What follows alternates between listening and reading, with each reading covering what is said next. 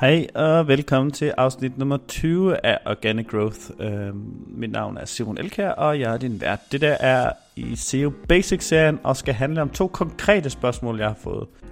Det her bliver nok det sidste afsnit i SEO Basics-serien, som har kørt her om torsdagen. Jeg kan egentlig godt lide ideen om at have en tema-torsdag, så hvis jeg kan finde for flere temaer, så fortsætter det. Men jeg har lidt svært ved at skifte mellem niveauerne på den måde, så det bliver lidt en anden type tema. Og hvis du har en god idé til et tema, så må du meget gerne skrive det i Facebook-gruppen. Gruppen hedder Organic Growth Community. Men lige for at runde SEO Basics-serien af, så slutter jeg af med to spørgsmål. Den ene har jeg fået på mail, og den anden har jeg opstået i en anden Facebook-gruppe. Først, nummer 1. Jeg har installeret Yoast SEO plugin og optimeret alle mine tags. Hvad gør jeg nu? Nummer 2.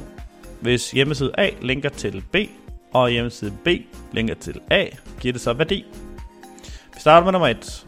Du har optimeret dine title tags og dine metabeskrivelser. Hvad skal du så gøre nu? Det er sjældent nok i dag til at rank. Og lad os sige, at du også har styr på din SEO-HTML, at opskriften står i H1 tags og så videre. Hvad skal du så gøre for at komme op i Google nu? I den perfekte verden skulle du nok gøre følgende. Få en objektiv vurdering af de undersider, du gerne vil rangere med. Er indholdet bedre og går mere i dybden end dem, der ligger nummer 1, 2, 3, 4, 5 i Google? Nej. Så start med at optimere dit indhold og skriv det bedre. Er dit indhold bedre, men bliver præsenteret dårligere? Har de andre i top 5 bedre billeder og illustrationer? Er deres tekst lettere at læse og nemmere at forstå, også visuelt? Ja, men så start med at optimere det her. Er din hjemmeside langsommere end de andre i top 5? Kig især på mobilversionen og på dårlig internetforbindelse. Og er det nemt at finde rundt på din hjemmeside? Ikke, så skal du optimere det her. Og så skal du lige være opmærksom på, at du højst sandsynligt ikke selv kan lave den her vurdering. Få andre, gerne i din målgruppe, som du skriver til at give dig kritik, og med stor fed streg under kritik, og ikke bare feedback af dit indhold og din hjemmeside. Du kan ikke bruge positiv feedback til noget, og dine kunder har, hvis du har nogle gode og glade kunder, så har de typisk med bare at være rygklapper af dit indhold, fordi de har egentlig i virkeligheden heller ikke tid til at sidde og læse det. Det giver dig bare sådan, jamen det ser sikkert meget godt ud.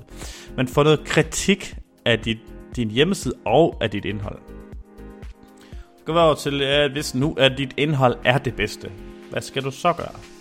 Jamen, så skal du i gang med linkbuilding. Hvis du ikke allerede ved, hvad linkbuilding er, så skal du lytte til afsnit nummer 6, og så måske bagefter afsnit nummer 10, og så til sidst måske afsnit nummer 15. Det burde give dig en god indsigt i hvert fald det basale i linkbuilding, og hvorfor det er vigtigt, og hvad det kan gøre for dig. Og så får du også 5 tips til, hvordan du kan lave god outreach.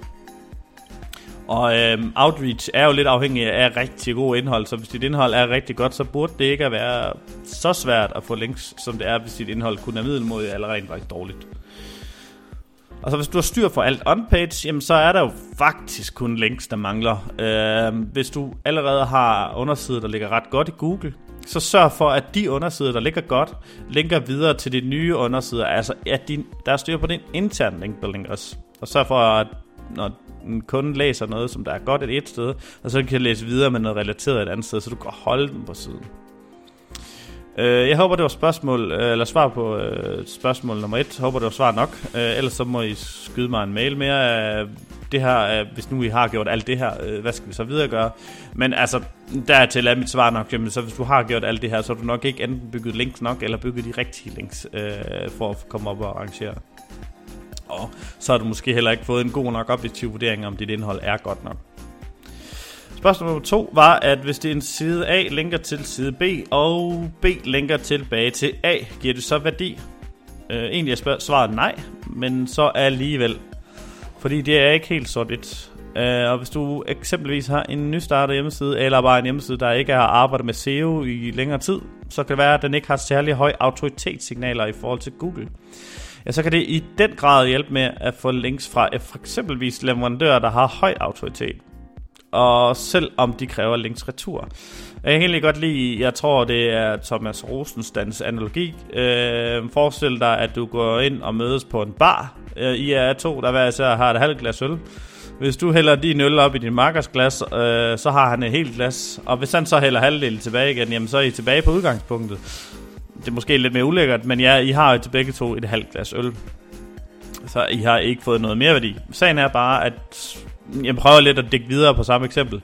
Hvis du mødes i en bar med en kammerat, der har et halvt fyldt 1 liters krus, og du kommer med et halvt fuldt fingerbøl, jamen så får han ikke særlig meget ud af at få halvdelen af dit glas, men du får så meget ud af halvdelen af hans glas, at du rent faktisk bliver nødt til at gå ud og finde et større glas. Og jeg ved ikke, om det giver mening, men altså hvis du eksempelvis kan få et dofollow-link fra DR.dk, som nok er en af de bedste links i Danmark, og du også linker retur til DR.dk et sted på din hjemmeside, jamen så er mit svar helt klart og tydeligt, at det selvfølgelig giver din hjemmeside værdi, fordi DR kommer altså ind i baren med en kæmpe balje fyldt med øl, og i forhold til DR, så kommer du aldrig til at have meget mere end et fingerbøl. Hvis du skal have noget ud af det her, og så skal konkludere noget, så er det, at linkbytte godt kan være på plads, så længe at du prøver at bytte opad. Og så længe det er naturligt, og det er et godt og et relateret site, du kan få det her bytte links fra. Når det så er sagt, så skal du gå ud og finde 100 sider, du kan bytte links med nu her. For hele dit linkprofil, den består af byttede links, der linker frem og tilbage, jamen så giver det heller ikke mening over for Google. Det ligner noget konstrueret og ligner en falsk linkprofil. Det var egentlig alt for i dag. Husk at blive medlem af vores Facebook-gruppe. Gruppen hedder Organic Growth Community. Er der noget, du gerne vil have svar på, så kan du også stille spørgsmål til mail@nutimo.dk. Hvis du kunne lide det her afsnit, så håber du vil bruge 10 sekunder på at give os 5 stjerner.